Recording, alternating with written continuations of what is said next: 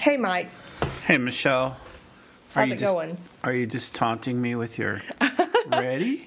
I hadn't had the. Uh, I hadn't say that. That was last time. Uh, it's hard to tell the difference sometimes. I'd like to begin by asking you a few questions about how this whole mess got started. Do you remember seeing him for the first time? Yeah. You guys here on vacation? Certainly are. Welcome to the end of the world.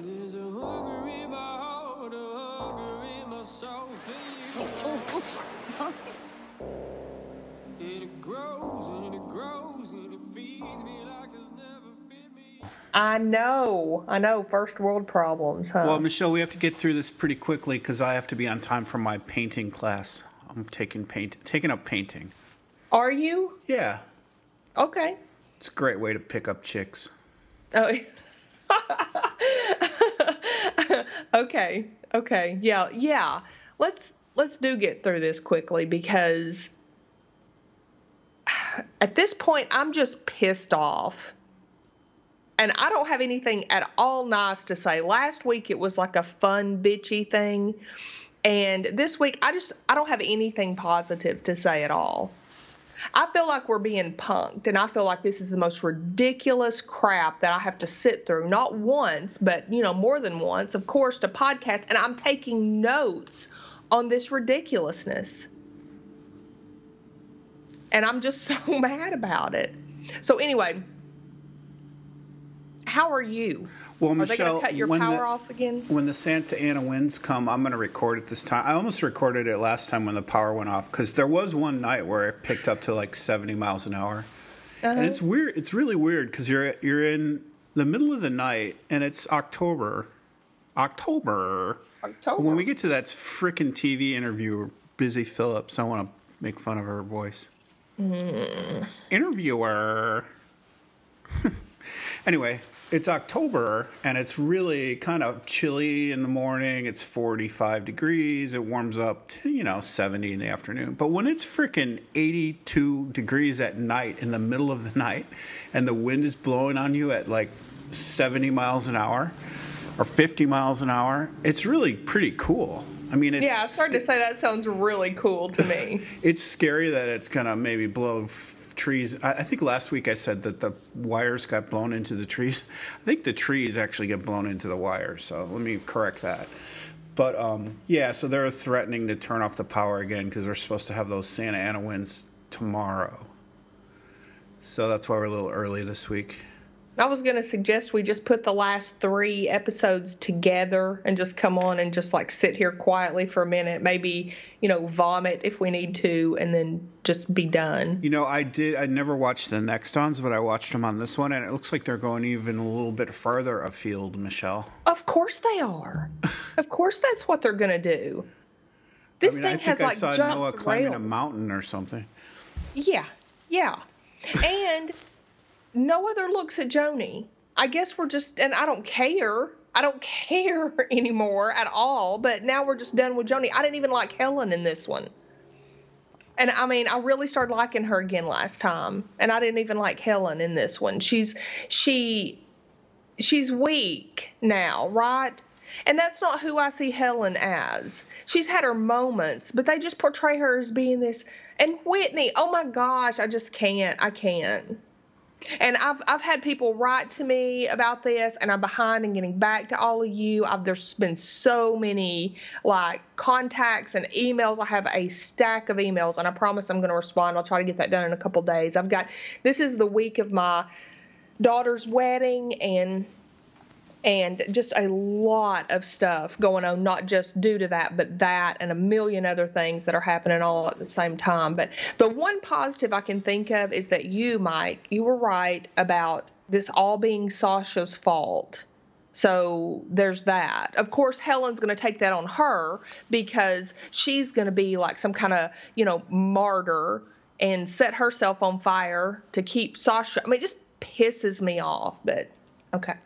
I was going to say the one constant is my power is going to be shut off again. Well, and there's that too. How how long are they saying it might be off? They Do don't you know. I mean, they just say we'll turn it off when we have to, and then turn it back on when it's safe. The, the thing is, Michelle, this power company got in big trouble because they didn't maintain the brush around their telephone t- telephone lines, power lines for years, and mm-hmm. paid them paid paid them executives paid, paid their executives a bunch of bonuses and you know everybody hates utility companies because it's kind of a necessary evil. But um, this company just made a ton of money and didn't take care of their shit and now it caused all those fires and they got sued by a bunch of people and they went they actually went into bankruptcy. So now they think they're just doing this power shutoff preemptively to like buffer their case against the lawsuits that are against them. Right. like watch how watch how safe we are and how protective we are of our customers so Well, all the way in Tennessee, we're hearing stuff about that. It's on even our news and stuff where it's talking about your power company uh, is maybe going to be forced to pay customers a $100 each or something because of the, um, and I don't know if, of course, it's your power company, but a power company out there because they shut it off unnecessarily or something. Yeah i mean it did it that one night that the power was off it did have 70 mile an hour winds but it was like one one time out of three days so i don't know it's gets hard to judge guess nature's intent and know when things are going to happen in nature but No, absolutely. I mean, they don't get our weather right here ever. I mean, ever. It's like less than 50%. And you would think you could at least do it if you're just lucky 50%. So, yeah, I get that. But we're even hearing stuff here about the problems that you're having out there. Not just the fires, but the winds and that kind of stuff. So, So, Michelle, ironically, I was going to ask you as we get to this final couple episodes to remember your happy moments in the affair. Like, what was your favorite scene, or what was the most fun time you wa- You know, what episode did you like to watch the most, and had a really good time watching it, and right. thought it was fun and interesting. And I'll tell you mine now because it's so ironically connected to this episode 509. is the one where Noah maybe it's not that one. Maybe I should save it. I, I was going to say I thought it was the one with Noah and where he's mistakenly at the party with Whitney, but it might not be. I'll check my notes again. But anyway, I want to ask you that question. What so you can think about it for the final podcast. What was Okay. your favorite episode of The Affair to watch? Okay, that's a good question, and I will think about it because the the the series had so much potential, and I have zero hope for this series. Zero. There's no way they can pull this out. Nothing. There's nothing they can do. They cannot satisfy me now. Nothing they do is going to make me happy now. Nothing. I feel like Well- we're being punked. Michelle, I hate to start this out with an argument with you because we Okay. normally we normally mesh right into arguments pretty easily. but um, I'm going to say again that Noah is not as bad as they're making him out to be. And Noah is not a predator. He's a dope. He's a good-looking dope who comes across a lot of pretty women that are attracted to him, and he finds himself unable to resist them and gets himself in trouble.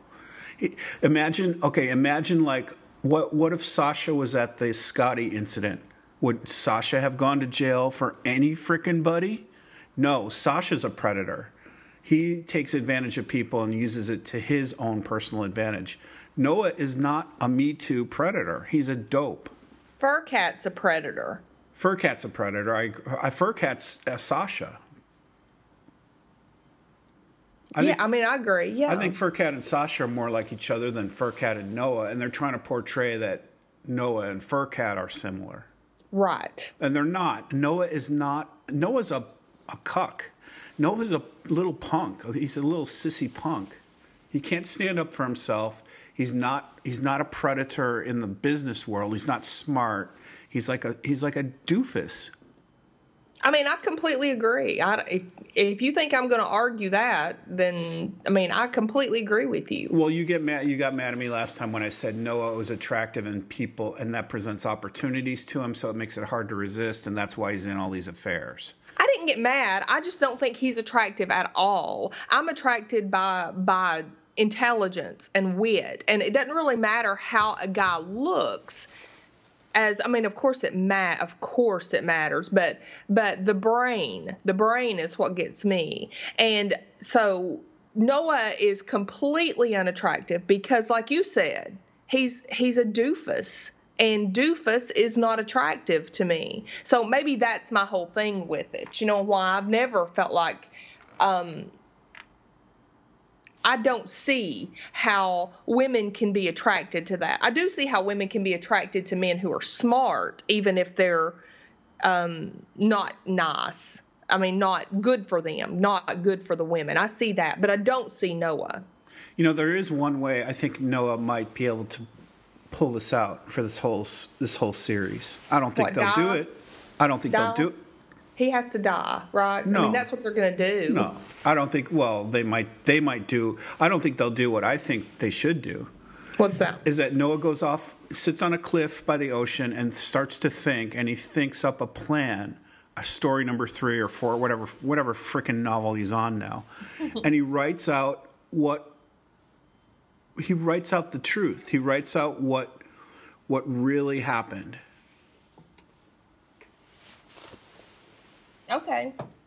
I mean, he Yeah. writes he writes a fictional story about how this could have been prevented.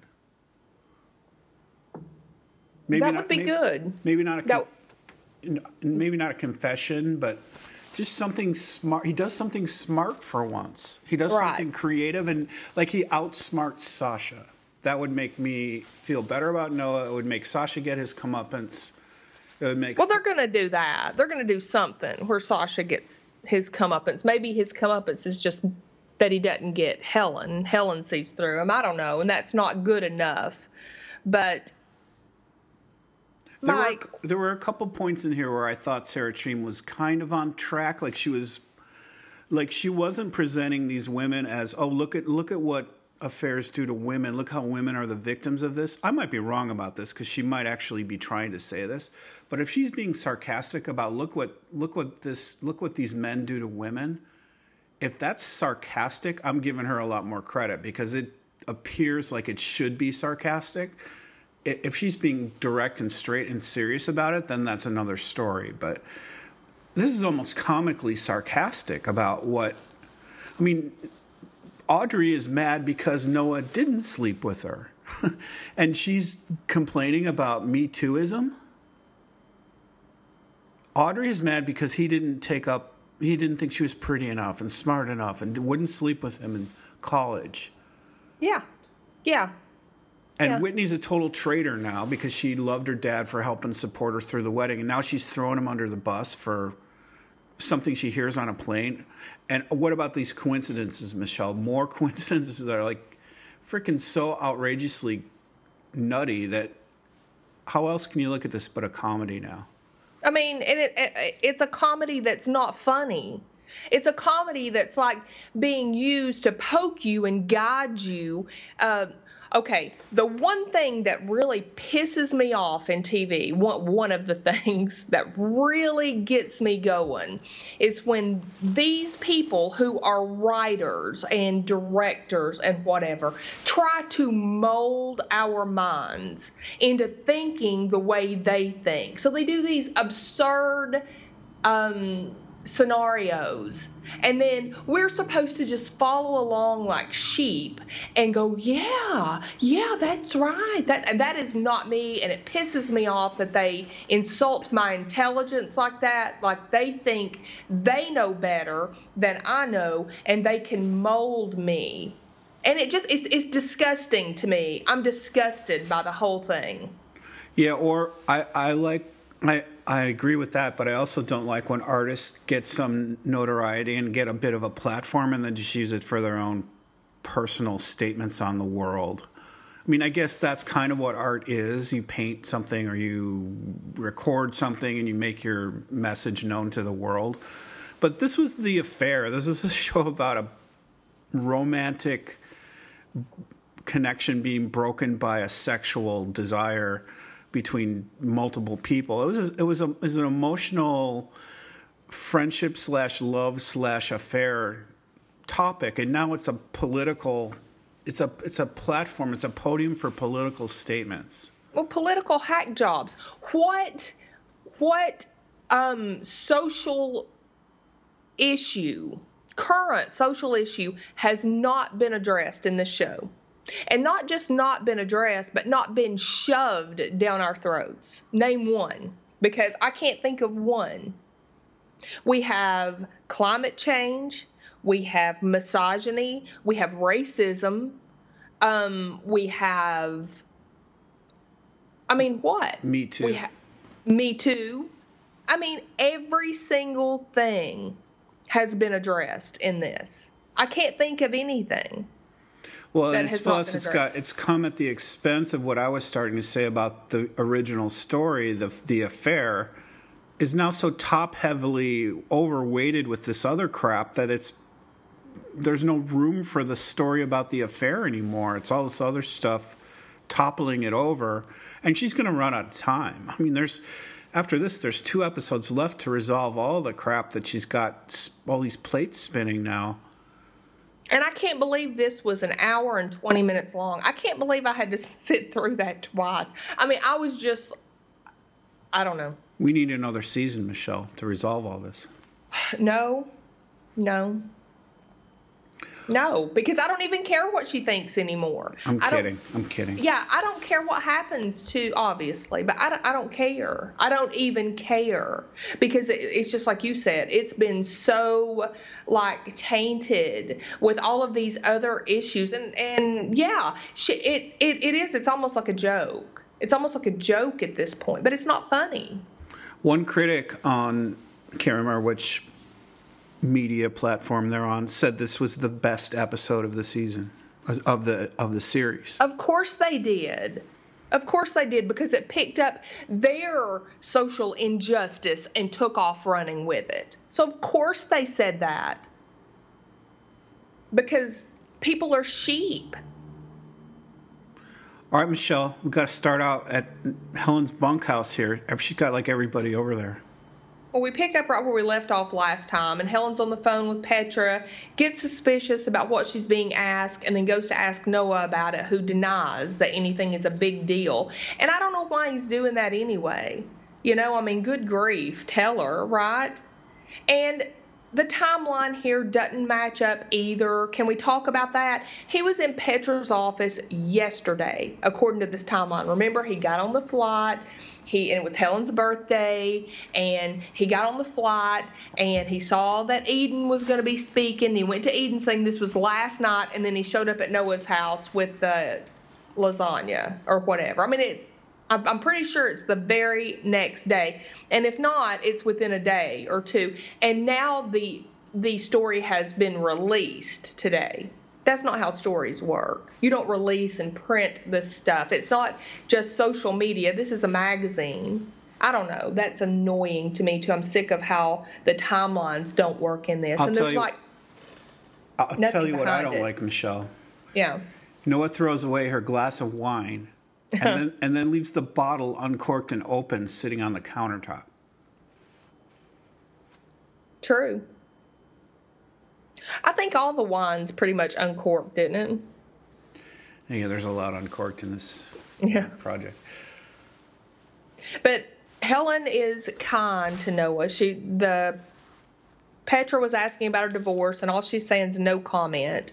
And then Noah says it was supposed to be a redemption story, and now it's falling into a tabloid piece. And Helen asks about um, are they finding any skeletons in his closet? Is this going to be a Me Too thing? And he says, um, well, okay, he does say this. He says they're not going to find out anything about the wedding in Montauk. Is that Whitney's wedding? I think that's Scotty's crash wedding. Like, are they going to find out about what really happened with the with the me, Okay. me drunk driving? Well, why would he say a wedding in Montauk? Because wasn't that a wedding that Scotty's crash was at? Yeah, I guess it was. You're right, though. She is trying to be nice to him. She is trying to give him the benefit of the doubt, which is a kind of swervy from a different direction she's been in recently. I mean, was she nice to him last episode? She was starting to come around to him, you know, and she was having like these feelings and stuff, and she was being normal Helen again. All right. And so right here, she's trying to be nice. Yeah, but Noah let slip that he's discussed it with his attorney, his agent, his publisher, and this is what they do. They handle this kind of stuff. And she says, well, if it's a Me Too thing, me and the kids need to know. And then she says, I have an important work thing. And she doesn't believe him, you know, but she's listening to him. And she says she has an important work thing tomorrow and asks him to lock up when he leaves. So Helen goes into her room and she's looking at the design ideas for her work in the morning. And then she starts Googling Noah and Me Too and all this Vanity Fair article stuff. And there's some disturbing things there, like Noah the bad boy and all that kind of thing. Did you look at the uh, results of the Google search? I, I did a little. Did you? I stopped and screen. I screen captured and read some of them. One was Vanity Fair.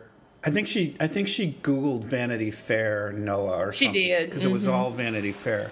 But one was uh, them comparing Descent to Wuthering Heights. Um, Then the second return was how couples favorite the couples the favorite book of couples was Descent. And then there was kind of a there was kind of an opposing view like me, has me too gone too far? Maybe it affects the art. And um, maybe it affects art and we would not have Descent uh, if if me too was 100% in play we would have never gotten Descent um, I don't know. It was it was kind of trying to portray to me. It seemed like it was trying to portray like a fairness by Vanity Fair that they're showing a few different sides of the Me Too mo- movement. Hmm. Okay. Yeah, I mean, I'm just so annoyed. By the way, Michelle, Helen's home screen page on her computer is that Amy Ladd design. If you worked for a company, would you have their would you have their home would you make that your screen top home screensaver whatever homepage of your personal computer? I can't imagine doing that. I thought she was just looking at that stuff and then pulled up another tab, but no, I can't imagine. Would you? I don't think so. Yeah. If it was my company, you know, maybe. Well, sure, sure. But I mean, it's she, she, we find out she hasn't even worked her first day there. But she gets up the next morning. Noah never left. He's made a big breakfast for everybody. Everybody's very happy and family ish. And Noah gets a notification that there's a brush fire nearby. He stayed like me, Michelle. He stayed because it was windy. Right, right. Um, Sierra is much better. She looks rested. She wants to stay a few more days. Noah is going to clean up and then he's going to head out. He tells her as Helen leaves, take the kids to school. So then Helen's driving the kids to school and notices that everyone is staring and pointing and obviously talking about them doing these little fake wavy things. And she tries to get the kids to skip school because she knows what's coming. But they have important stuff to do today so they can't do it. And as soon as they get out of the car this woman knocks on the window and says that her kid's father went through the same thing last year and they got a good crisis management team and she'll give her the deets if helen needs them. Yeah, Michelle, that scene was like a Big Little Lies redo. The, the Yes. the bitch gauntlet. She had to run the bitch gauntlet to get through everybody staring at her. I miss that show. Um, okay, then we see Helen alone in the car. She calls Noah. She's stuck in traffic. The traffic is ridiculous. And he's reading the article that has just dropped to her. And Noah, as he's reading, stops to defend himself in place of just finishing the article and then going back. That's very annoying. Then he gets to the part that says six women, and Helen freaks out and there's like sirens blasting everywhere. It's just this whole episode was nothing but chaos, which is probably another reason I disliked it so much. I don't like that chaos noise, everybody talking, um, constant, constant uh, arguing and mayhem. I, I don't like watching that. I don't like, I just, I don't like it. She asked him how could how could he have not known? And he says that Godfrey said they should just that he was going to be able to get the women to d- retract their stories. And Helen realizes that he did know what was going on when she asked him the night before, and he just didn't tell her. So Helen gets back home and pulls up. You ever had that happen? Because that's like a real life thing in my life. It's where you pull up and you're talking to somebody and you walk in and you continue. yeah, but you don't keep talking on the phone when you see the person right 40 feet away from you, like in 32 seconds, you're going to talk to them face to face. You don't keep talking. Yeah, well, that was funny. That was kind of funny. If you need a, if you need more proof that Noah's a dope, that was, that was it. Well, Noah's telling Helen that eat. Do we need more proof that Noah is a dope? Do we? Does anybody? Anybody? If there's anybody listening, hello, anybody there? Anybody? That's why I say if he could do just something smart at the end that would that would pull things back together, it would be a bit redemptive. It would be a bit conclusive. Like we'd get. I would some, think he had a brain injury or something. I would because he hasn't done anything smart in 15 years, and suddenly in one episode he's going to get. Well, he wrote a best-selling novel. I mean, you got to. He's he's Mike, he wrote a best-selling novel based on the the ridiculousness of his life. I mean, yeah, if you screw everything up and it captivates people's attention by your screw up, is that really a success? I think I think capturing it in a novel is pretty smart. I don't think screwing it up is smart. I guess. Um, Michelle, you'd be the first in line at the bookstore for Descent. I probably would not, although I probably would read it um, because I tend to read the popular You'd stuff. buy it on. You'd buy it on on ebook Kindle. so you could hide it in your iPad or something. Yeah, Kindle. That's what I did with uh, Fifty Shades of Grey. So you could hide it. Yeah, Yeah, no, I'm just looking at my my iPad. You can't see the cover of it. You know, no men admit to reading that, I still but you didn't know that. finish it. Yeah. Okay, so Noah is telling Helen that Eden was throwing herself at him, and Noah doesn't know what to do because he's been pulled in three directions. His agent's saying to release an apology statement to the women he hurt. His publicist is threatening him with a morality clause and to not publish his book. And his attorney says don't do anything because this is a potential for a civil lawsuit. So he's getting like all these uh, experts telling him different things. In the meanwhile, Helen gets a phone call, and it's her brand spanking new boss who's fired her before she even starts her job because of Noah. Yeah, how can you get fired for something your husband does? Oh, I think stuff like that could happen. I don't think they'd tell her that because I don't think that would be it. But I think they would definitely not want her there if it's going to, you know, I mean, who's going to want this chaos in their home and stuff? Isn't it a little bit? Isn't it a little bit against Helen's character to just go, oh, oh well, another job I didn't even get to start, but I guess I'm fired. What's up? Right. Let's let's do the next thing in the episode. She's not even mad. She doesn't even try to fight back or come up with some. She's pretty. She is smart in this show. She has sarcastic, witty answers that she could have ripped Right. that girl with or that woman with. But she's defeated in this, and they're I showing guess. her as being like this.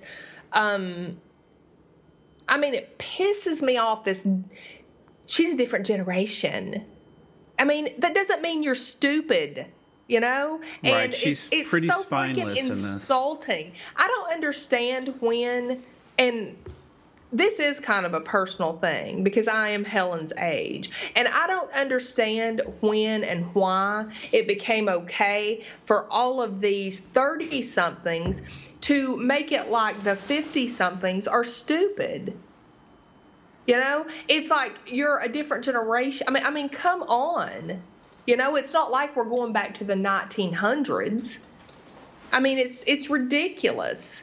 And I don't know. That that's another thing that really gets me with this. Sierra comes in and asks if everything is okay, and Noah gets a call from the kids' school saying that Trevor got in a fight.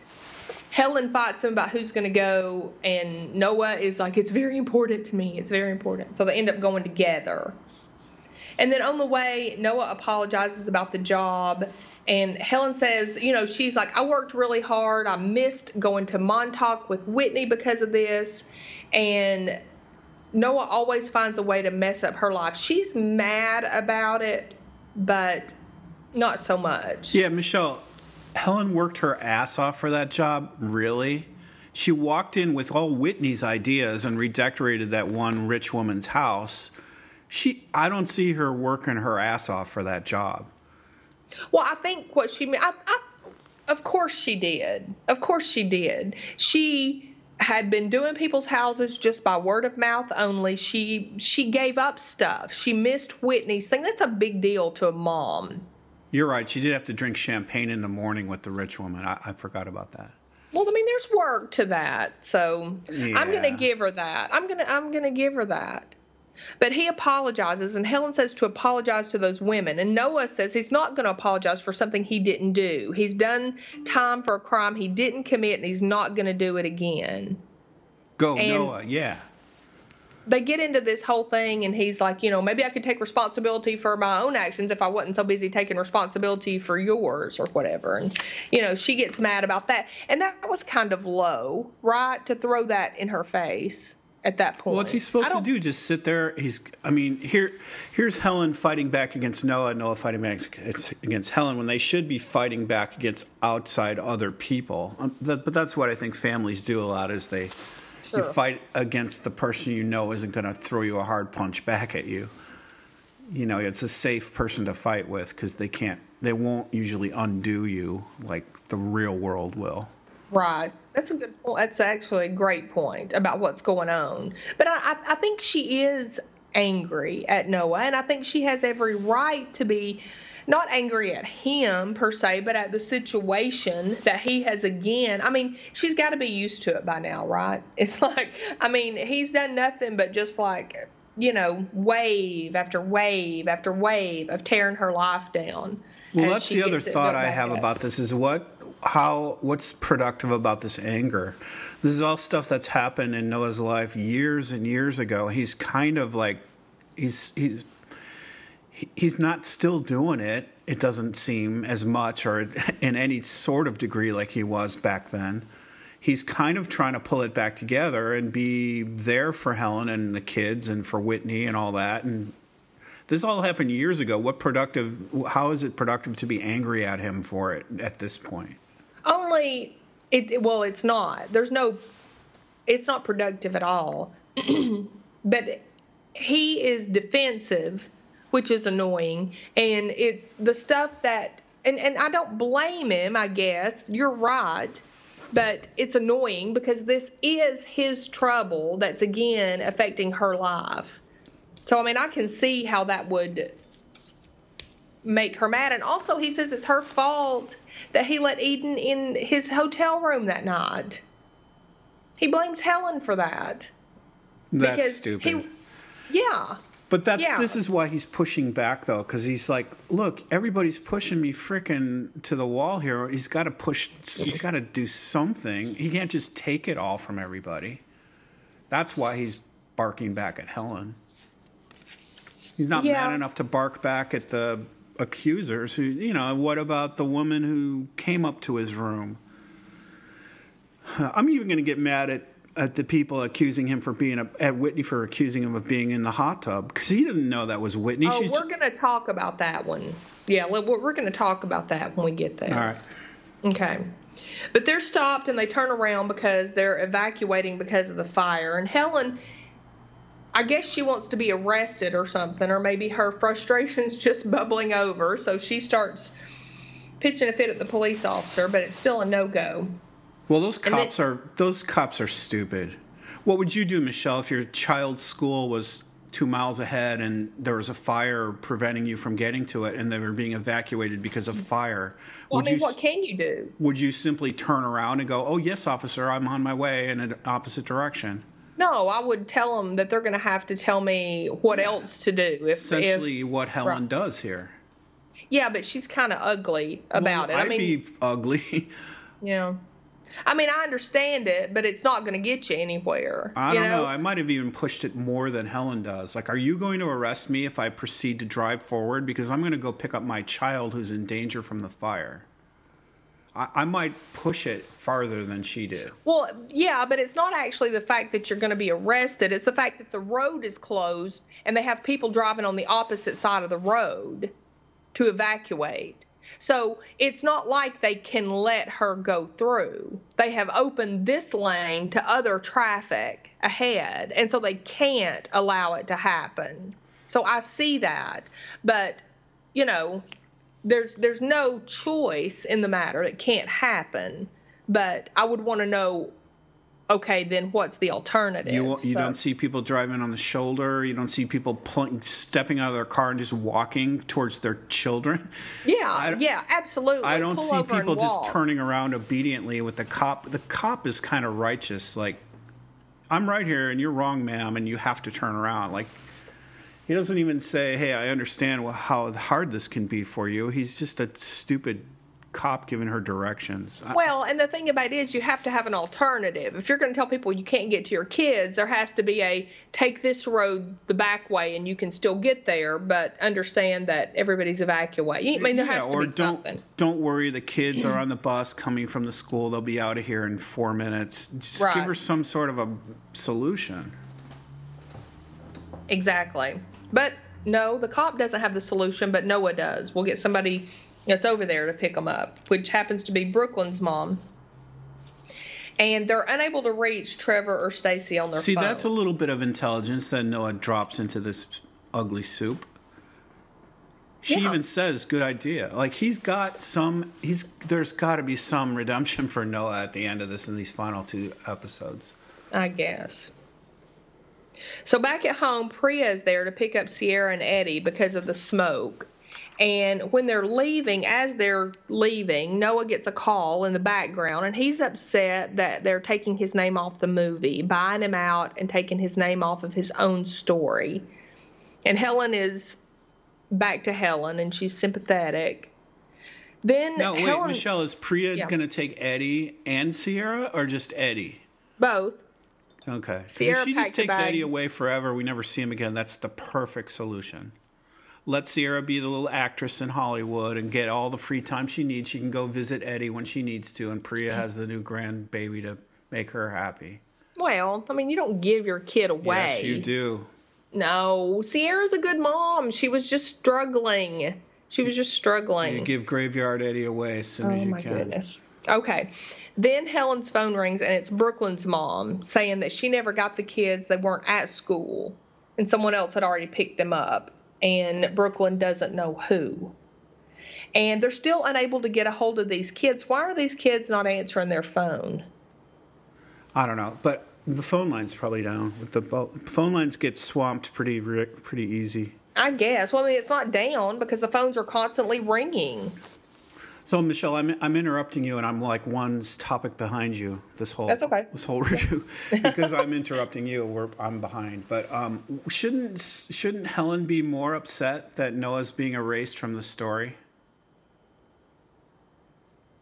I think she is upset. She's not as upset as she should be, though. I don't think. I don't think she knows what to do at this point. I think it's all. I'm, I'm going to give her that because I think she is upset. I think she's upset, and she should be upset. She just lost her job, so she's not going to have the money to pay for her kids' education. And Noah's name getting taken off this means she's not going to have the money, the help from him for But his what kids. about just his life's work being ripped away from him, and her being a friend slash lover slash spouse, kind of feeling some empathy for him, like, oh, you're. Your whole me, your whole main purpose of creation and being meaningful in life is being, you're being extricated from it. Yeah, I mean, yeah. Not just it's going to cost me money because I'm not going to get part of what money you're going to get out of it. No, but I mean that is a thing. But there again, Mike, I mean, you know, the story is the story of him cheating on her. So the I mean, past. there. Yeah, He can't but, do I mean, anything. He can't do anything. This is the argument I thought we were going to get into. He can't do anything more to make that better, except maybe not do it anymore again. and it doesn't appear like he is doing it anymore again. So what can he do about it? He can't keep ripping the guy for it for things that happened in the past. Is she? She's not ripping him, but I mean, how how sympathetic is she supposed to be? I mean, I I see her. She was like, it changed her attitude toward him, and she said, "I'm really sorry." And how is she supposed to be um, about the story of his love affair with somebody else? That would be hard, I guess. I mean, I mean, it's not a story about their family life that's getting getting taken away. It's really a story of her deepest humiliation. It's a story of her darkest time that Noah is profiting from. So, I mean, I, I, I can see certainly some ambivalence anyway. Well, you're probably right. I'm just seeing it as like the guy can't do anything to change it, but he did create it, so you're right about that. Yeah, I don't know. But Helen has a family tracker on her phone, and she sees that they're at Sasha's in Malibu. Now, why? I mean, you know, do you have anything to say about that? About having a family tracker? No, about the fact that Sasha picked him up, and nobody can even text Helen or Noah and say where they are. Well, and maybe if oh, the only thing is that the emergency nature of it excuses the school for letting some odd guy pick up kids that aren't his kids and helicopter them away. Maybe, but uh, you know, Sasha's a Sasha's fucking evil, Michelle. When he does this FaceTime with her, and she's like, "Oh, I don't want to face." This is like proof of life. This is like you can pay the ransom now because I have the children and they're healthy. This is like I'm serious. I'm trying to be a little funny, but it's it. That's how it comes across to me. Like, look, I got them. I can come and get them anytime. I'm powerful, and you're not as powerful as me. And then he hangs up on her with her kids there. Yeah, I mean, I didn't really look at it as that serious, but it's all on his terms. It's not her. She has no say about when her kids get picked up. She has no say about, hey, hey, dude, I want to talk to my children and not you. He hangs up on her. Well, Mike, not only that, but when she gets there, he has a conversation with her saying, I did this because I want to be more like you. So he gaslights her about it. Yeah, he's bad. He's bad news. It's really bad. But he finds out Noah's there and he's all pissy about that. He's sending a helicopter for her and it'll be there in 20 minutes and she should come. And then he, like, you're right, he sasses her about Noah and hangs up on her. So Noah says, just go, I'm going to go to the airport. I want to talk to Whitney in person. And then Noah thanks Helen for today and tells her See, she's a great mom. Noah's a bit of a pussy here, Michelle, if you, t- if you ask me he needs to put his fucking foot down and be some sort of a stand up, maybe not a hero. Can't really call him a hero for fixing shit he created. But he could be a stand up guy for once and say, uh, not just thanking her for how great all the kids and everything. He did some good stuff out of the bad shit he did. He could, he did stand up for her and went to jail for her. That's a pretty fucking huge thing, if you ask me. And staying behind with with Whitney is pretty big to help her out and you could just say, "Hey, look, I'm going to do the best I can to make the best out of this. I know I've created most of this mess, and I'll stand up for it." But he's he's like apologizing and thanking her, and he's just a freaking weak weasel. I'd rather see him stand up and I don't know, be a man. Well, yeah, I mean, I guess I can see that. I, I appreciated him thanking her for today because she was the his soft place to go, right? And she didn't beat him up unnecessarily, except about her job, which I think that's yeah, but you, you say, "Hey, thanks for giving me a little bit of refuge. I needed a breather. No, I'm going to get some shit done." You don't just thank her. Oh, thank you. I'm, i know I did all this, and your kids are great, not because of me. It's all you. Right. this was wimpy. I don't know. I didn't like it. But where's well, my goddamn seat on this helicopter? I'm if I'm not going to fly the damn thing, I'm I'm going to be in the gunner's seat.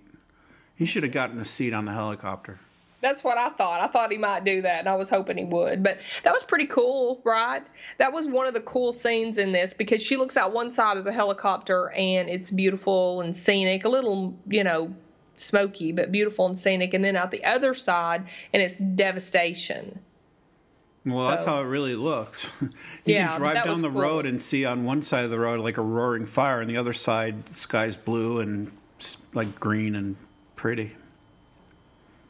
Well, she gets to Sasha's and she sees Trevor's black eye and finds out he's fought with Brooklyn because Brooklyn made a comment about his dad.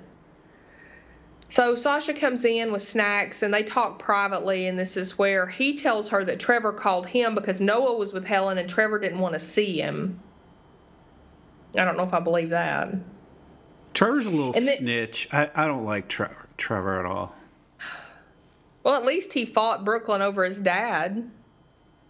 Right? I mean, that's something. On the TV, Audrey is speaking about Noah and how she's so encouraged by the sisterhood that's supporting and believing in her. And clearly, there are men out there that just hate women. So I'm.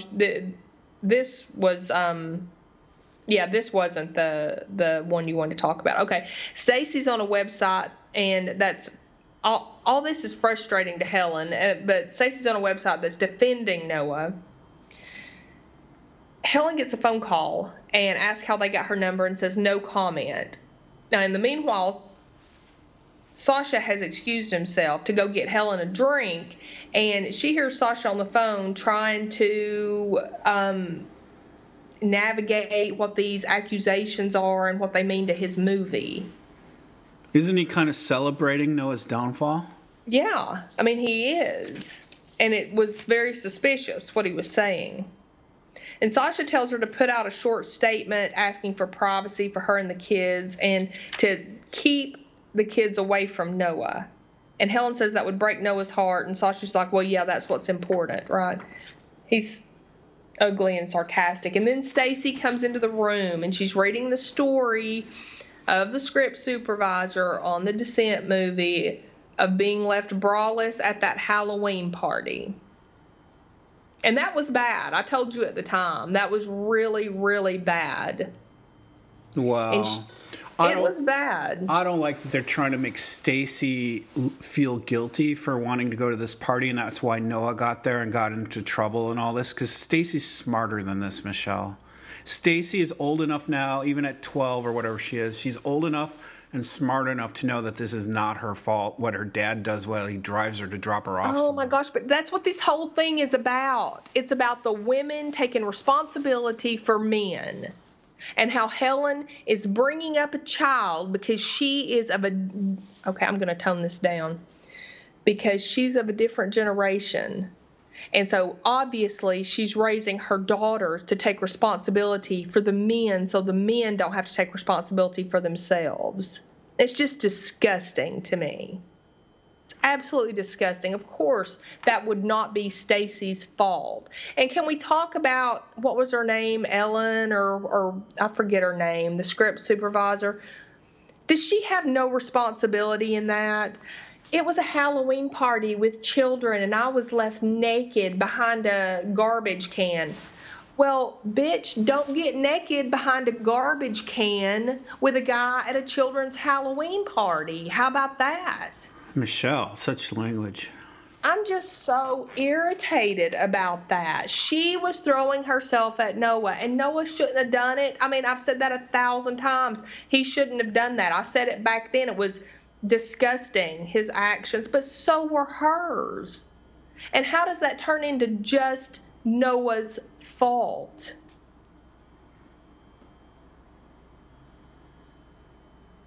That was actually a question. Well, okay. So, I mean, they they dumb down Stacy, which I don't like, like I have already said. But I also don't like they dumb down us as the audience. That this that this event pushes Helen over the edge to totally agree with Sasha after what she's just freaking heard and seen him do to Noah on the phone and. Uh, I know. She, she totally 180s her position and agrees to call in the statement because of this stupid woman who got topless and stuck in a garbage can or wherever the hell she was behind the rose bushes at the garbage cans. I mean, it's it's just ridiculous. But I mean, Helen didn't do it because of the woman. She did it obviously because of Stacy. And of course, it's not Stacy's fault. But this is where she asked Helen to, or asked Sasha to. But don't you, as a mom, Michelle, don't you say to your 12 year old who's not three years old or six years old. She's 12 years old. She's one year from being a teenager. Don't you say to her, honey, this isn't your fault. Come on, you know, you know that dad just gave you a ride there. Dad's responsible for whatever happens that he's involved in. It's not your fault.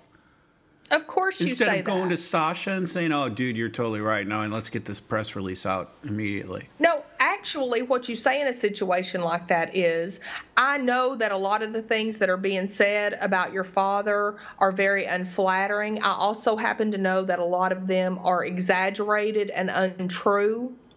And I don't know about this story, but the fact of it is, Stacy, is that whatever your dad does or whatever I do or whatever Sasha does is on us. And whatever you do is on you, not what somebody else does. So stop with the whining, stop with the crying. You take responsibility for you, and everybody takes responsibility for their own actions. Or that's what you say. Or Stacy, when you go to parties, wear layers, girlfriend. Don't get stuck if your bra gets taken off with nothing else to cover yourself that was ridiculous. And She was left naked. That bra, that little tiny piece of string with some what tulle on it, was was she was left freezing. Anyway, I can't. I just can't. Okay. So Helen is reading her statement on public record and she's sympathizing with the women and asking people to respect her children's privacy and saying that Noah was a good father, blah, blah. But she says a lot more than just Noah was a good father. Sasha tells Helen that his publicist knows Petra and will get this to her. But I mean, the Petra thing is too late, right? The Petra damage is done. The article's out. So, I mean, who cares if you get it to Petra? But Helen's a little suspicious about this that his publicist knows Petra. And then, of course, Sasha, Sasha, Sasha has prepared a nice meal with all this fresh vegetables and stuff that I'm sure he just had lying around his house and asked them all to put their phones away and let's enjoy a meal. Helen is sitting there like in a fog. She's almost disassociated and I don't know if she's realizing some stuff or if she's suspecting some stuff or if she's just so out of it at this point but i mean it literally shows her world just being just like spinning around her so then it's later in the evening. Helen, of course, drinking wine. The kids are watching TV, and Sasha comes up. He's massaging her shoulder. She's tense and offers to run her a bath. Helen thanks him for helping her deal with this. And as they get up to go to the bath, Eden is on TV saying vile stuff. And Helen goes over to watch it with the kids. It's mocking and condescending and saying that Eden has been traumatized by Noah. Did you know about this show, Michelle? This, this is a real show at one point, or was a real show. I've never seen it in my life. Busy tonight, Busy Phillips. Michelle, okay. this interviewer Eden is one of the women that came forward. Every word was like that that stretched out vowel. Do they do that? Twitter, I mean, did she do that on the real show? Could, is there anyone out there that doesn't know Twitter, doesn't watch Twitter 30 times? Uh, if you are, I mean, some women talk like that. I would, I actually would prefer to call them girls talk like that because it's very adolescent. It sounds very, very adolescent to me. But it's a thing, man. People talk like that. Women talk like that. I've, you know, I've never been exposed to that. Eden um, is one of the women that came forward. You haven't heard people talk like that? Well, I mean, I've heard it, but I haven't heard it like as a real thing, as like a day to day thing. And oh, I've never yeah. I don't even think it was. Uh, okay, I have a question here about Sarah Treem because either she's trying to represent this as like the cool colloquial interviewer hollywoodish tv host or she's trying to be sarcastic. And i would love it if she was being sarcastic here. Because the way she makes all these women look so snipey and unbelievable towards one another like like eden during this interview eden's on the couch being interviewed and and busy phillips asks her how how old were you? And eden mm-hmm. says oh very very young with a big evil grinning smile on her face. Like it's so awesome. Like i was so young that this is so juicy that we caught noah doing this. Like not oh geez i was so young it hurt me so bad. It was like she was she was celebrating how very very young i was when he made the moves on me it's just, okay. it's ridiculous. I, I, took that as because it was 10 years ago, she didn't want to, it was like an age thing, right? Because obviously there's something wrong with women who are older than 30, right? Which is insulting, Sarah Treem. I know you listen to this, and that's freaking you insulting. You know she listens to this? That's news for me. I'm kind of being funny. But seriously, That is so so, it's that's freaking you think it's just the age thing like oh i you know i was very i was four years old when apollo Right, 13 because Eden happened. doesn't want to be over 30 Yeah, or right, whatever. okay. Oh, I was very young. I was very young. but they're talking about obviously- sexual exploitation you can't you can't mix those two can you Well, you sh- certainly shouldn't. But no, I mean, it's, it's, it's ridiculous. Eden should say her age. You're going to come forward and throw out all these accusations about essentially being raped, which is what she's saying. And you're not even going to say how old you were when it happened. Anyway, well plus plus i'm trying to build this argument for sarah Treem because i think she's putting this out in a in a sarcastic like she's making fun of it she has to be like look at did you take notice of eden's appearance she's like a wild-eyed shrew what's going on with her hair michelle I don't. Yeah, I mean, I, I actually did notice that. She looked um, gaunt and she looked frazzled and, yeah, wild eyed. You're right. But I did not take it as sarcasm. I took it as um, maybe a little uh, caricature ish. Surely, with the interviewer, uh, what'd you say her name was? I've never heard of busy her. phillips Okay, that seemed a little caricature-ish, maybe a little over the top. But see, it's like all this over the top, and then when Eden gets down to the meat of the story, it's a different person, and she's calm, and she's tearing up, and it's like this real thing. So, if it's if if it is sarcasm, Sarah Treem failed in showing that, and she should have shown that in this. all right sorry sarah tried to support you Yeah, I'm not sorry, Sarah. Eden says she didn't choose to come forward. A reporter called her and asked her if Noah, Noah Solloway had been inappropriate, and she was tired of lying to save men. Um, after that tour with Noah, Eden quit her job because she didn't want to be alone with a male client and she felt ashamed and wondered if she had led him on, blah, blah. And then they read the statement that Helen gave, but left out everything except the praises for Noah. So, what do you think about that? yeah um, they're un- they're unveiling the whole sasha's behind this Well, Sasha's behind it, but but the media picks up this stuff, cherry picks the part they want out of it, and runs with it, and it's disgusting. Helen asks Sasha, "What about the rest of the statement?" And Sasha says sometimes they cut it short, like it's no big deal, and it was a big deal. Eden isn't surprised that Helen did that, and then she is just like so freaking condescending. Helen's nice, but she's of a different generation, a stay at home mom. Her marriage was her whole life. Like there's something wrong with that. She worshiped Noah. Even after their divorce, she would show up at his book readings. you know, so Eden doesn't think that Helen knew who she was married to. No, obviously Eden knew him better, being with him for what? Six weeks on a book tour. She knew him better than somebody who birthed four children, right? Um, Eden psychoanalyzes Noah and says that he seems to compartmentalize. He can be a good husband and father and still pressure women to have sex in their hotel rooms. Well, we've said it before. Eden's lying. He, he did not me too Eden. Eden came up to his room. She was making out with him. He was just. You got mad at me when I said this before. That's why I expected a fight during this one. But I think women presented themselves to Noah in a way that he was. He he's an adult. He's a big boy. He can do what he wants and not do what he wants.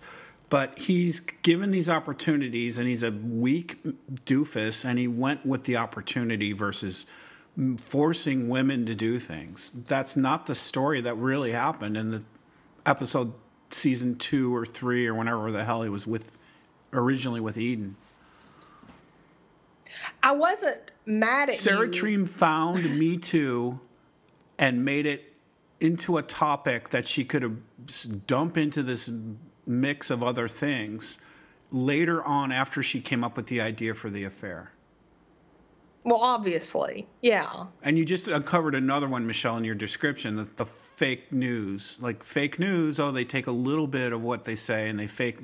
She's a she's a I don't know topicologist. She puts whatever news hot news topic that's in our colloquial you know experience into her story like willy nilly. There's no rhyme or reason to it. There's no there's no editing it to something smart. It's just dumped in.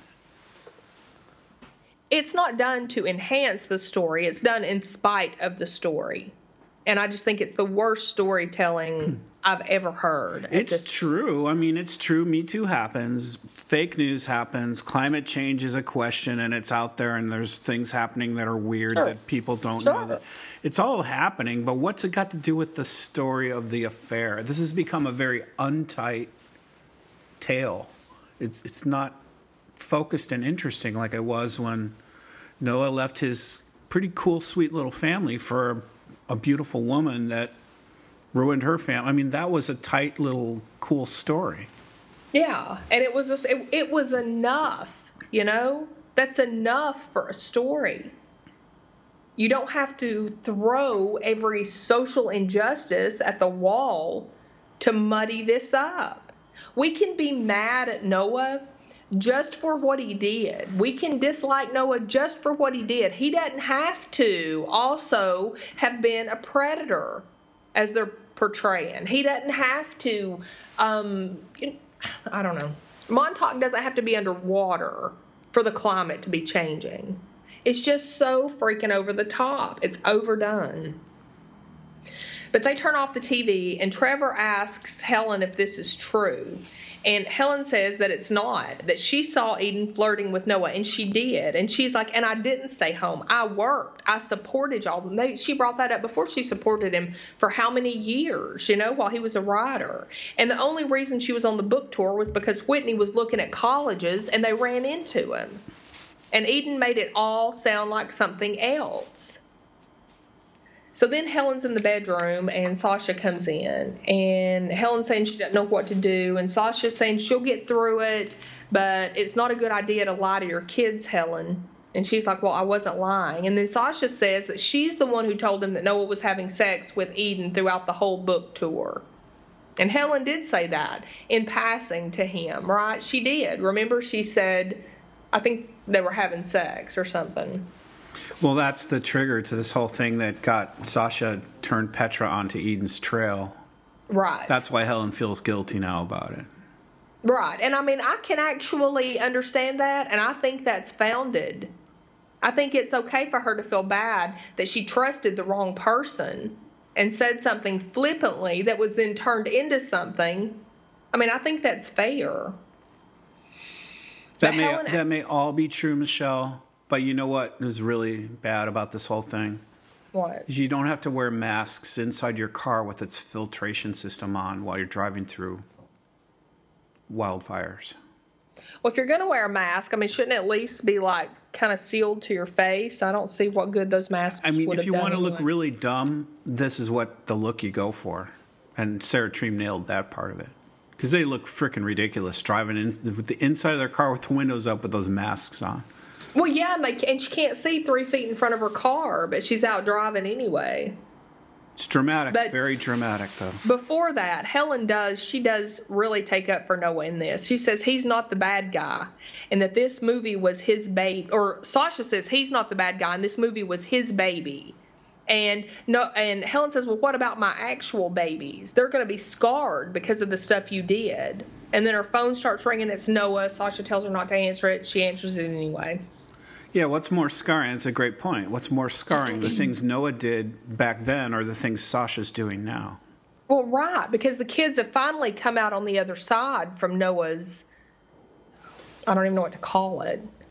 And and they're somewhat more. I'm not saying it's right what Noah did, but they're somewhat more insulated when they're little kids versus when they're almost quasi adults watching this on news and, and taking it all in and seeing it as like adults. I mean, they're a little bit more shielded from it when they were children. Right.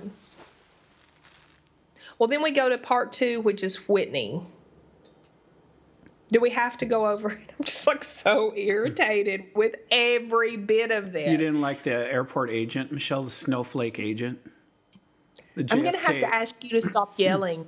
You know, my daughter, Julia, the one who's getting married this weekend, she always she says it as a joke. Like you can say, "Julia, why did why did you do that?" And she'll go, "Okay, first I'm going to have to ask you to stop yelling because it's like so over the top to say that." And that's what this guy was doing. But he wasn't doing it as a joke, which is what's so freaking ridiculous. I have Don't to. be- I have to believe that Sarah Treem knows that some of us have been to an airport like once or twice in our lives. Mm-hmm. like she goes, she tells him about her travel decision, and he just goes, "Okay, just go to the gate." he doesn't give her like a like a boarding pass, or he just she just tells him what she wants, and he sends her on her, way. Not what they Mm-hmm. do at airports. And she, in another scene with this guy, she walks up, she shoulders her way up to the front of the line. Could you imagine trying to do that at a frickin' airport? You would be mugged by the people that you cut in front of. Anyway, we're halfway through this, and we're an hour in, so. Oh, I know. I know, I'm getting a headache.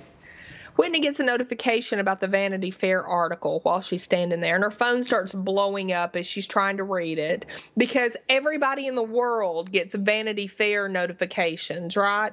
And they read them as soon as they pop up because nobody has anything else to do in their lives other than read these Vanity Fair articles. Vanity Fair thinks a lot of, or Sarah Treem thinks a lot of Vanity Fair. Finally, she gets a call. She gets all these calls. She's dismissing them. Her phone's just blowing up. And she gets a call. It's Furkat. She heads to his place because she has such a long layover now for her flight. And she's going up the elevator and she's all like a little girl looking, right? She's like leaning up against the wall and she's distraught and lost. And he's offering her hugs and sweet words and big shoulders to cry on. He pours her a drink and he starts immediately disparaging her father. Well, he's a father figure. I mean, they make they make Whitney look like a daughter to Furkat more than a lover to him. Well, that's disgusting in every way. Well, he is. He's a Noah surrogate. A, or they're trying to portray him as that. Like he's just like Noah, and Whitney will see that and then know more about Noah because she sees it in Furkat. He's so much worse than Noah. He's so much worse than Noah. But Whitney's worried about Trevor and Stacy, and then Furkat goes into, you know, they'll be fine, they're resilient, and you're still a beautiful woman with a great future. And just, I mean, of course she is. This isn't her. I would be like, what does this have to do with me, you idiot? Furkat says that he's never met anyone who's so self destructive and not careful as Noah. So, Noah's problem, according to Furkat, isn't the fact that he may have raped six women, which is basically what this is saying. It's that he wasn't careful enough to cover it up, which is disgusting. And he tells Whitney sometimes you just have to make a clean break with toxic people. Yeah, no And- kidding, Furkat. Really, thanks for the advice there. See ya. She talks about the week they just spent in Montauk and how wonderful it was with her father. And Furkat wants to know, well, why were you there? Well, I'm getting married. Mazel tov. Break open the champagne. Good for you. He's weirdly happy. What what was that all about? I don't know. That's a good. That's a good defense against being jealous. Pretend that you're happy for somebody. You know, you see somebody with their new boyfriend or something. You're like, oh, good for you guys. Glad to see you're happy. Like it's a bit of a wall, I think. Yeah, I didn't think he was pretending. I thought he was. He just doesn't care anything about her. He just doesn't care about her. He she's not important to him. Like he's not heartbroken, and he might be a little heartbroken if he meant she meant more to him. Right. At least he would go, oh, you know, you're, you know, whatever. But he didn't. He's, you know. Yeah, I can see that. Well, he asked why she didn't bring him to the party. Why didn't you bring him along? It might have been awkward, Whitney says. And Furkat says, well, maybe for you. As if, I mean, he's disgusting. Whitney says she's getting married for a green card. because he's from Ireland. And then some woman comes upstairs. She didn't know if they were finished. And Furkat says, I got what I need. Let yourself out. And then Whitney asked him She why was she typing had, up some letter or something, Michelle, I think so. in her yeah, bare I think, feet, in her yeah, in her robe, her Victoria's Secret see-through robe. Whitney asked why she never, why he never asked her to model, and Furkat says she was too good for that. He he wanted more than a body he could manipulate for his art, and she said, well, wasn't that what the other night was? And because you had sex with me in front of your rich friend to get him off. You were essentially whoring me out. And Furkat's like really upset. He says obviously she's upset by her dad, but that night was absolutely what she wanted. And of course it wasn't. You know, I mean, she did go along with it, but that wasn't her idea. So why is Whitney even there, Michelle? It's a long. It's a long way from JFK to Brooklyn or Manhattan or wherever the hell Furkat is. It's it, she's waiting for a flight. It might be two hours away, but still, that's a that's a tight schedule to go back to the city and go back out to the airport. It could be an hour each way easily. Yeah, I don't think it was two hours. They said something about five, and I know on the West Coast it was early morning when they were talking about it. So, like maybe eight. So, it might have been like 11 East Coast time, and Okay. her flight wasn't until five. Distance aside, why is she out? Why does she go to see Furkat? Yeah, I don't have any idea.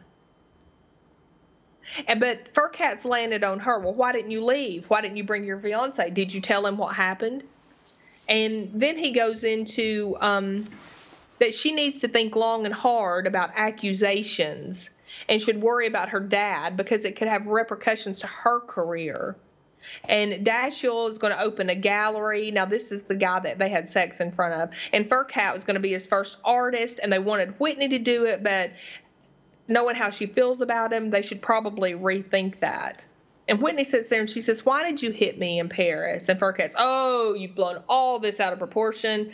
Um, for that to have happened, I would have had to have had passion for you. I never had those feelings for you, and get out of my loft, Get out of my loft kind of. and into my car. yeah. She asked him to drive her so they can clear the air. And no, it was a mistake to invite you over. I'm in a good place now. I'm very productive. I don't want to get all messed up in the past. And then he dismisses her by sitting down at his desk with his back to her.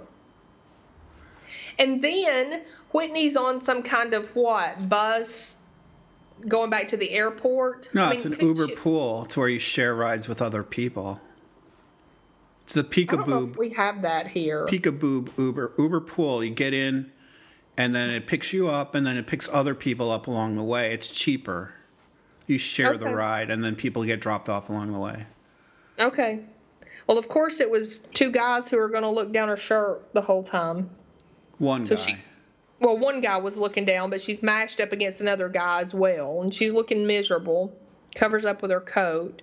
And so she's so uncomfortable with her own body because the way these people have made her feel, even though her bra is like literally hanging out of her shirt the whole time, that she goes into a gift shop and buys a hoodie to cover up with. Yeah, with zero money that she has, she buys like a sixty dollar airport hoodie or more from an Well, she airport has gift to, shop. Mike. She has to because she's uncomfortable because she's making these men look at her. But the place where that was the se- setting where that was a possible problem is now over because now you're in the frickin' airport.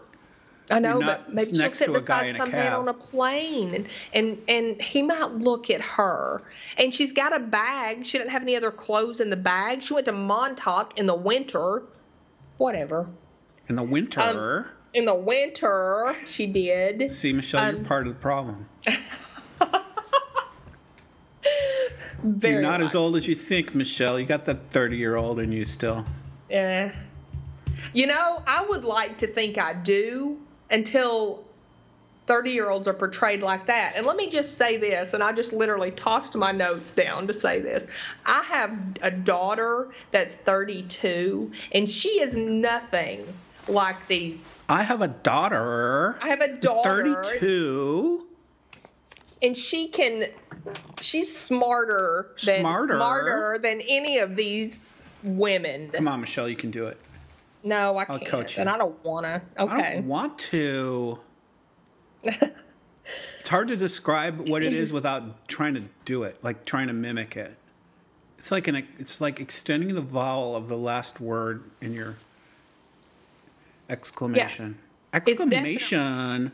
It's definitely not my um accent, but I will work on it this week if you want me to and do the whole next episode in that. Oh, perfect. Okay. So she's waiting to board and she doesn't see her name, and so she tries. You're right. She elbows her way up to the front with no repercussions. I mean, and you so, would be freaking murdered at an airport line if you did this. well. Aubrey does, or Audrey does it, and not only is she not murdered, but she's listened to. She demands they help her, and she says her name, which Whitney notices. So Whitney is boarding the plane, and she's apologizing to everybody she touches. I'm sorry. I'm sorry. Little tiny Whitney is evidently, you know, bumping into people so hard that she's got to apologize because she was raised by somebody who told, you know, Whitney and Stacy are the only people who were raised by 50 year olds. I guess Audrey was raised by some 30 year old, right? Who didn't, whatever. Whatever. And Audrey says, What are you sorry for? Like, don't apologize. Let me tell you what to do. What about the coincidence of Audrey and Whitney being on the same plane in the same line Oh, I know. and four it's four rows away from each other? On the day that the Vanity Fair article comes out, that Whitney is, that Audrey's in, I mean, it's laughable. So Whitney's reading about her dad on her laptop and notices that Audrey is one of the women who is accusing Noah. So she decides to go talk to her. And I was really proud of Whitney. I was really proud of her initiative and her smarts and the things she was saying. And then Audrey changes her mind.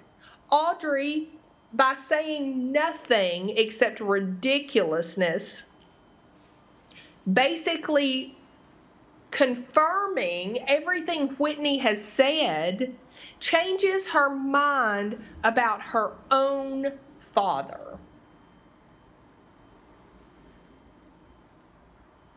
I, I, I don't even know where to go about that. Whitney says that she's sorry that Noah hurt Audrey's feelings, but that's not a reason to ruin his whole career. And Audrey goes, Why not? Why not?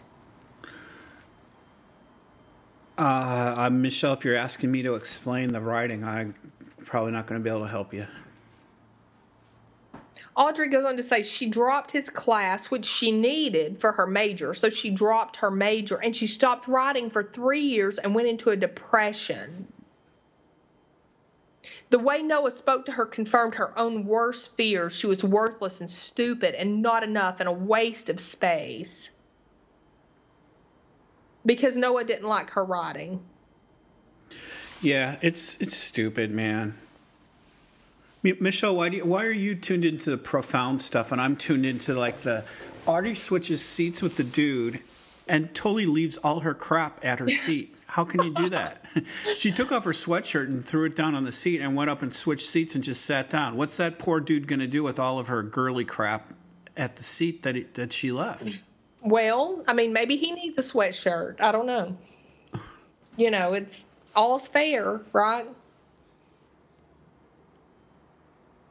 I'm I'm just so irritated with this whole thing. After Audrey started writing her book, she started asking herself why she felt like this, and it all just boiled down to Noah. That's who she just decided to blame. I know that's where I'm trying to give Treem this credit. Like, is she just slamming the irresponsibility of keyboard warriors, like on Twitter? Like, you can any little thing that bothers you, you can put into your blog or your Twitter account and make make it known that this bothers you. And instead of just being a snowflake and figuring shit out on your own and like addressing it, you you project it out to the world. Or is she saying that this is a good way for to express feelings and become an adult woman by exploring your inner angst, she's either slamming it or she's praising it. Um, I mean, I've got no reason to think that she's being sarcastic Well, Whitney this. does say maybe your writing just wasn't very good. Maybe that's why my dad didn't give you a good grade. Or maybe that's why you weren't successful in that endeavor of a ma- pursuit of that major. I just don't understand why. God, I got to bring this down. I I mean, I really get angry over this stuff because I've raised daughters, you know, and it really, this really gets under my skin. I don't understand why we want to tell people in their 30s or, you know, thereabouts that their choices they're not responsible for, that it's somebody else's fault. You're doing nothing by doing that to these young people except setting them up for failure. And it pisses me off. And it pisses me off that we do this as a society. And we do. I mean, society tends to do that. Nothing is your fault. You know, it's somebody else's fault. Find out, you know, boil it all down and find out whose fault it is. And that's just crap. It's crap. And Whitney says it here. You know, she says she's had sex with men she shouldn't have and wanted to have sex with men who didn't want her. And it's just the way it is. And this is where Audrey admits she wanted to sleep with Noah, but he didn't want her. And that hurt her feelings. Also, Michelle, no plane announcements, no people boarding or walking past, no plane taking off, no fasten your seatbelts, please, no drink carts coming past. They have like a 15 minute conversation. Well, Audrey says, "Did you really want to have sex with those men, or did you, Did you want to just be?" eye roll them? me, Michelle? No, I didn't. Mean, it's just that, no, not you. I'm eye rolling. I mean, that's yeah, you're right. Another, another re- thing. It, it doesn't happen like that. Which this way- is not. Which way Well, did the which way did the understanding flow here? I'll quit screwing around about the stupid plane airport representation. But which way did the understanding flow here? Towards Whitney or towards Audrey? Like wh- who got the high ground here? Well, Audrey did. Because Whitney is left like a little ball again, like she was going up the uh, elevator in Furkat's apartment.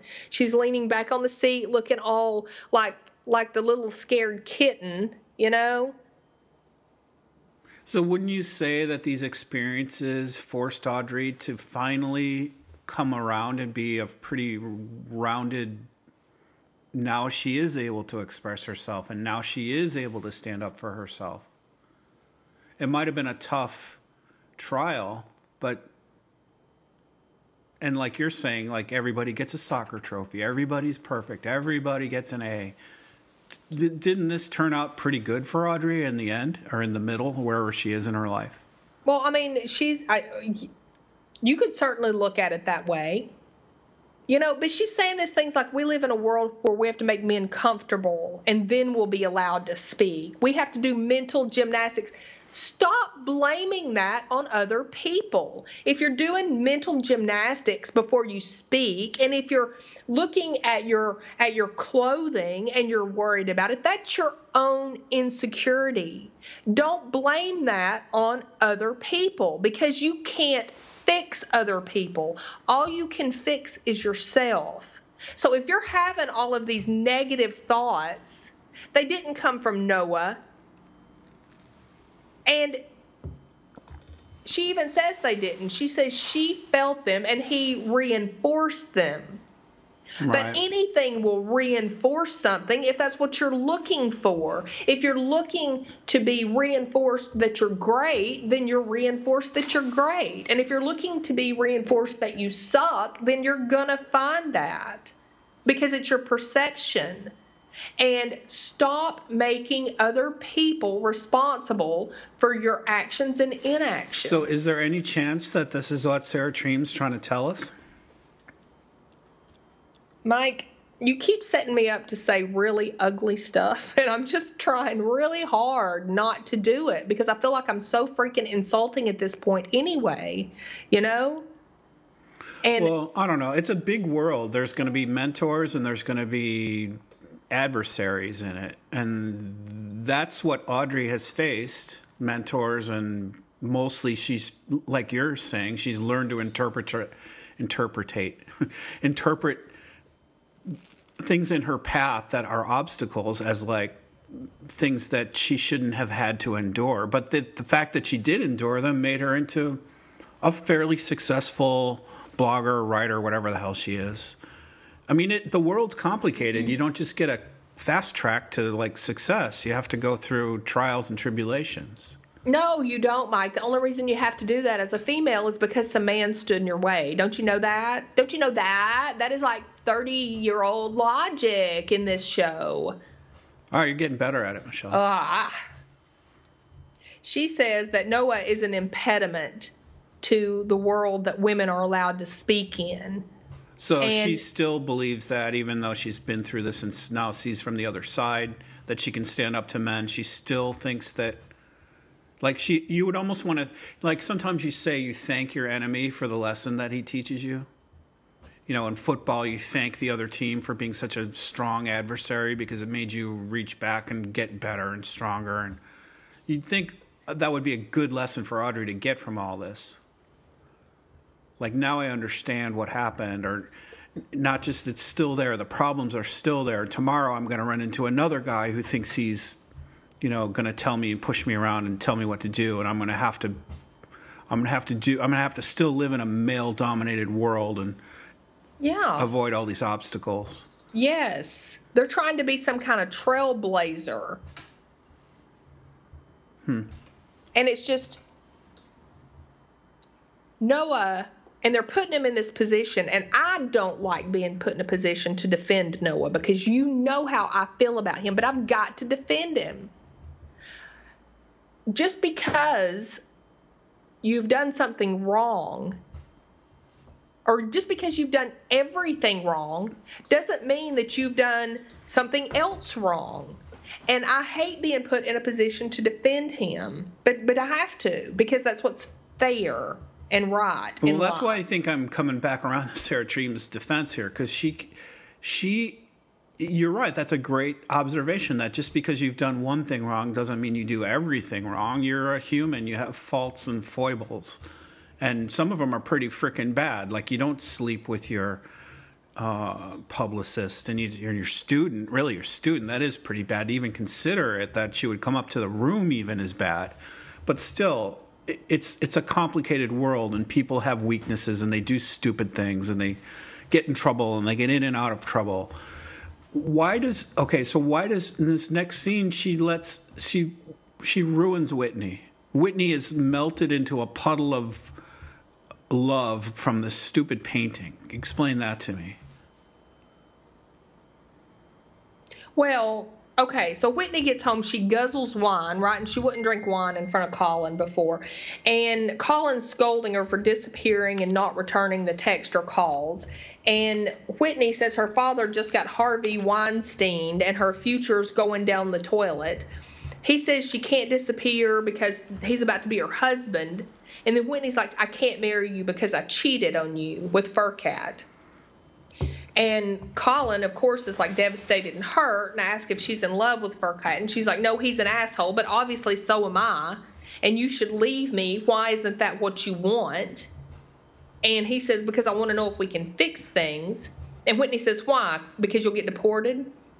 And then Colin comes back with a great line and says, he's not with her because he needs a green card. He needs a green card so he can be with her. And then he goes to the closet and pulls out that incredible painting because Whitney didn't know. She didn't know that he was painting her. And all this time that he's been kept in Colin was great in this. His face. It was just like that was the shining moment in this whole thing. See, I thought this was really sappy, Oh, drippy. Oh, I, yeah, but I mean, I'm I'm gonna take it right because Colin was so vulnerable. He's like, "This is what I was doing. This is what you mean to me." You don't mean a green card. this is what you mean. The He was being lazy. He was being lazy and taking naps in the middle of the day while she was working two jobs. Though he's not. He's not Mister Perfect Romantic. All this whole time, have been slaving over this painting. Right. You know, you know, he's not perfect. I guess that's what I just said anyway. But what's so hot about this painting, Michelle? I mean, it's beautiful. Um, and I think beyond that is that she didn't know what he was consumed with. And because he would never let her see. And now she finds out it was actually her. This whole time, every bit of his artistic energy was going into her. And she didn't even know. I guess uh, to me, it's sort of a big so what. I liked it. I like that. But I mean, I'm a sap. And I'm obviously of a different generation that gets sappy about stupid things. Whitney cries and hugs him and says she loves him so much. And they go to the bedroom, and then Noah's beating on the door relentlessly. Yeah, the impeccable timing of the show shows up again. From Yep. gravestones to painting demos to plane encounters, it's spectacular. I know. It's amazing. Amazing timing. Even Noah's- Helen's going to show up. Oh, I know. Noah needs to talk about the allegations. There's no truth. Noah says he and Helen are going to take care of it. Um, he's got no choice but to do that. Whitney just wants to sleep. And Noah's trying to continue the conversation. And this is where Colin comes out and tells I him don't to think leave. she wants to sleep, Michelle. Well, um, She doesn't want her dad there, though. You're right. but Colin comes out and tells him to leave. And uh, Helen breaks open the door with uh, Stacy and Trevor, and Helen needs to tell them all something. This is all my fault because Sasha wants writing credit for Noah's movie. He's using something she said to make it sound bad. And Whitney's like, Colin, take uh, Trevor and Stacy for ice cream and they don't want to go, but Whitney is ready now to dump this. Helen's apologizing to Noah, and it's making Whitney mad. Just because Sasha said something, why would these women say these things? And Whitney says this isn't about the kids, that it was always about Helen and Noah. And I kind of take offense to that, too. What do you think about that? Well, it's the message. She's just, Sarah Treem's just hammering this message. Is like, I couldn't break the cycle. I was stuck in the cycle that dad created. Well, but she's not even blaming Noah. She's blaming Helen here. She wanted Helen's like, "We divorced. What did you want from me?" And she said, "I wanted you to condemn him. So maybe I wouldn't have gone out looking for a guy who hurt me like he hurt you." I know, but then she literally says, I repeat, you didn't give me the chance to see what a crappy daddy was, so I repeated the cycle. It's just, it's just in, I don't know, it's like unsubtle way of hammering home her message that the ripples continue out. Even though Helen didn't start this mess, she continued this mess. But what else could Helen have done? Divorced him and turned to Whitney and said, I divorced this evil man who had an affair because he was not, you know. Right, and not kept the he relationship. treated me poorly, and as a woman, we have rights in this world to not be treated like this. And And then what would have happened to Whitney when she wanted to go back east for her wedding? Who's going to go with her? You know, I mean, stop acting like a victim. Yes, yes. But Noah's really upset. He's like, Is this really what you think about me, Whitney? And Whitney says, I believe the women. I believe the women. You did it to me. And then I just, that's when I'm done. I'm done, you know? Got 2 I'm more episodes, Michelle. show. I mean, yeah, and I'll do them, but I'm done because this is the most ridiculous. I'm not to blame. You're to blame. Nonsense I've ever heard in my life. Michelle, she looked in his eyes, and he looked at her like prey. He treated her like prey at the hot tub. So she was a female, naked, in a hot tub, making, excuse me, making out with another female in a room full of naked people. and she was upset that somebody was looking on that, not realizing Well, who she was. and plus he didn't look at her like prey. He looked at her like, "Holy shit, that's my daughter." What a fucking mess this is. Like She made, but before, before he knew it was her, he sat down in the hot tub and he was turned on by two women making out in a room full of naked people. I know. It wasn't Why, like I'm why cons- do you do that? Why do you make out with somebody in a room full of um, naked people where there's drugs and stuff like Mike, last time you did that. I mean, why would you do that? Because it's harder than doing it in the library or the post you, office. you do that because you want the attention. Otherwise, you're going to take that private. Well, you do it because you're human and you have this interest in being at a sexy party like that to start with.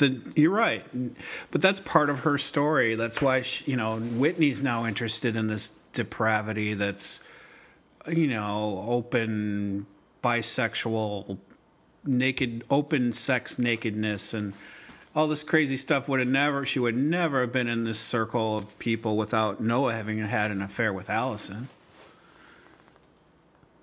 I think that's the message. I think that's the attempted message. I guess, but I mean, she's saying that he, you looked at me as if I was prey. I mean, shut up, Whitney. He never looked at Whitney like, "Hey, Whitney, let's do it, baby. You're in, you're He in was looking at the females. He was in the hot tub with Whitney's back to him and not knowing who she was, and him also stoned or whatever he was doing. I think. And Yeah, we all know that. We all know what happened. He looked at the back of Whitney, and she was a pretty. She looked good from the back, like all women do, and pretty young women were in the hot tub, so he hopped in the hot tub. When he Making looked- out, When he looked at Whitney, and she could see in his eyes, he didn't look at her like prey. He looked at her like, "Holy fuck, this is No, bad." but she's saying he was looking at a woman, not knowing it was her, as prey. That's what she's saying. She said he And- treated her like right, prey. right. As as a as a woman before he recognized her. I don't think she was saying once he recognized me. I think she was saying that. No, she even said that. She even said that. She said he didn't recognize her, but she saw the way he looks at women like they're prey. All so right. Then Helen is asking repeatedly what Whitney is talking about, and Whitney runs to the bedroom and just has to look at the painting again because it's going to calm her down and make everything okay. And I think we're supposed to feel something here, and I obviously just don't have that emotion in my body to feel whatever Sarah was trying to make me feel. So I would love it if somebody could tell me what I was supposed to feel in that situation. Let's see. Whitney was in a place she wasn't supposed to be in. She wasn't even supposed to be there. She was a liar and she went there. And Noah was in a bad, I mean, you know, he was in a place he actually was supposed to be, and he was definitely carrying it too far. But, and Whitney, she might have even been underage at this point. If not, she was just of age, right? I think she was, it was around the go to college time or whatever. So, why is what Noah did wrong by being there and what Whitney did right by being there? And she was a victim. I want to know why Noah's climbing a cliff next episode, Michelle. Spoiler Because- alert. Yeah, they're they're gonna kill him. I think they're gonna kill him. He's gonna die saving Helen. How's he gonna fall? How's he gonna save Helen by falling off a cliff? She's gonna fall on top of him for padding. I don't know. I don't know. On the next on, Whitney's saying you can't survive without him, can you? Which is another tease to he's not to survive. And all I want in my life is to not end up like you, to Helen. Yeah, end up like Audrey, Whitney. And then we flash back and see Helen and Noah in the lobster roll way back, the first day, episode one. And she's saying that when they used to fight, Helen's saying that when they used to fight, she'd look at all these kids and think, someday this is going to be worth it. And then Helen is screaming that she doesn't know if Noah is stupid or evil. And Noah's saying he'd do anything, anything to undo what happened. And Noah is saying the fire is an hour away, and if they stay there, they're going to die. And then Noah is sliding down a cliff by his fingernails, and Helen's screaming, OMG, Noah. And I just made notes. Are you freaking kidding me? It's pretty gotta heavy. It's pretty heavy language, Michelle, It's got to be a joke. coming from you. Got to be a joke. Can you hear those texts in the background on my computer? Uh, no, I haven't. The power company possible public safety power shutdown reduced to only 7,500 customers. Mm. Last time it was 800,000, so it's only one hundredth of what it was. Is it going to be you, or you don't know? I don't know. Who knows? Is that why you're getting I'm still text? here next week, Michelle. We'll find out what happens at the cliff. Well, okay. Well, I mean, where would you be? I might be burned out or blown away or no power. Or who knows? That's not funny. I might fall off a cliff. I hope you don't. Well, thanks, Michelle. It's nice of you. I hope you don't fall off a cliff too. Thanks. Mike, I can't do this. I get like really mad. I was like, after we did the last episode, the last two episodes that we did together, I was like really upset the rest of the day. I mean, like, like my blood pressure's up. I get so frustrated with this show and the amount of time that we're putting into it and everything. Well, you can hang up the phone and storm out the door, and God damn it, I gotta edit this for another whatever. Well, that's true. That's true. But I don't, I, don't- I don't see you being as emotional over it as I Now, am. this so this is just a bad TV show that we're kind of obligated to run the clock out on. Jeez. I'm trying to find the funny moments in it, and it's just it's it is pretty it is bad to be this negative about it. It's funny when I look for the screen grab to make the picture for whatever the, mm-hmm. the podcast episode is. I always try to find something nice. Like I was going to do the Busy Phillips with her stoop. I mean, what, first, I, you know, I hate to say this about. I think her name's Elizabeth Phillips. Is how she gets the name Busy, nicknamed Busy. Elizabeth Phillips. Okay. She looked like a dude in drag first when I saw her. I was like, is that really a woman? And um, I was going to get her picture, like, oh, this will be funny. I'll put her picture. But I don't want to do I always try to find like Stacy or, you know, maybe even like I was going to do Priya with the baby Eddie. Um, you know, something nice. Try to find, try to be nice because we're pretty mean. We're we're we're salving our disappointment in this series by being mean to people, by being funny and ripping it. Not that it's not deserved, but I don't feel like we're being mean. I mean, I honestly don't. And you know how I am about being mean. I don't believe in being mean to anybody. I feel like I hold back on what all should be said about this and the writing. I would literally, and I mean, I hate to be like this, but I don't know if I saw Sarah Treem's name on something, if I wouldn't just avoid it in the future.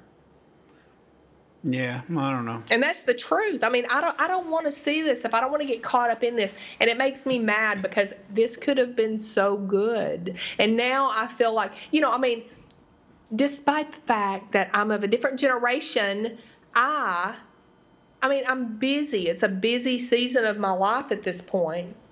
And I love podcasting and I love the time I get to spend with you and I appreciate it and I'm very grateful for it. But I hate wasting my time on this nonsense. And that's what this is. This is just nonsense. So the fact that we're doing it and the fact that we're finishing it, I mean, I don't want any accolades for it. We signed up for it and that's what you do. You finish what you start.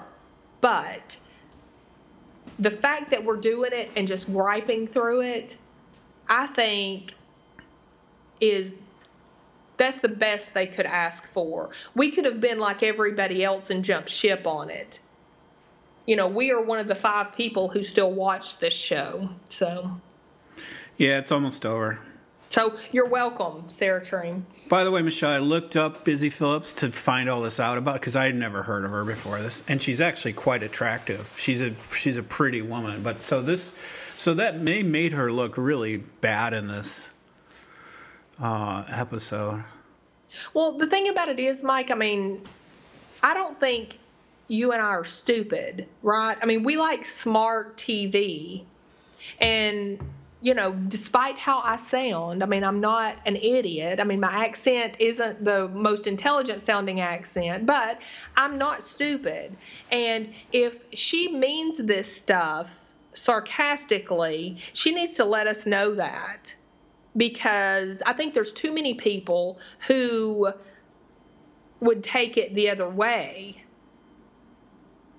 No, I don't think she does. I think that's the problem. Is I'm trying to trying to consider this as like a smart way for it, this story to be told, but I don't. I'm afraid she's not being sarcastic. I'm afraid she's being because when you're sarcastic, you shouldn't have to tell people you're being sarcastic, right? Should be clear, like, oh, we we all know Sarah Treem's too smart to be Right. I mean to make this seem real. You know, to to make us believe that this is real. But it's just so far over the top that I think we're kind of forced to think, you know, I've said it for several weeks, are we being punked? Because it's just too far over the top. And I don't know why she would do that. Why would she do that? Either way, if she were being sarcastic or if she wasn't, why would she do that? It's just terribly written. It's the a whole hack, thing. it's, she's a hack writer. That's why.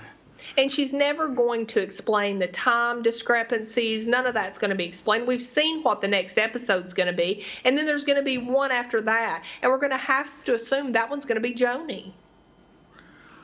All right, Michelle. And why was this one an hour and 20 minutes? Not every show can be the slap. we'll never reach that standard of excellence again. You're right.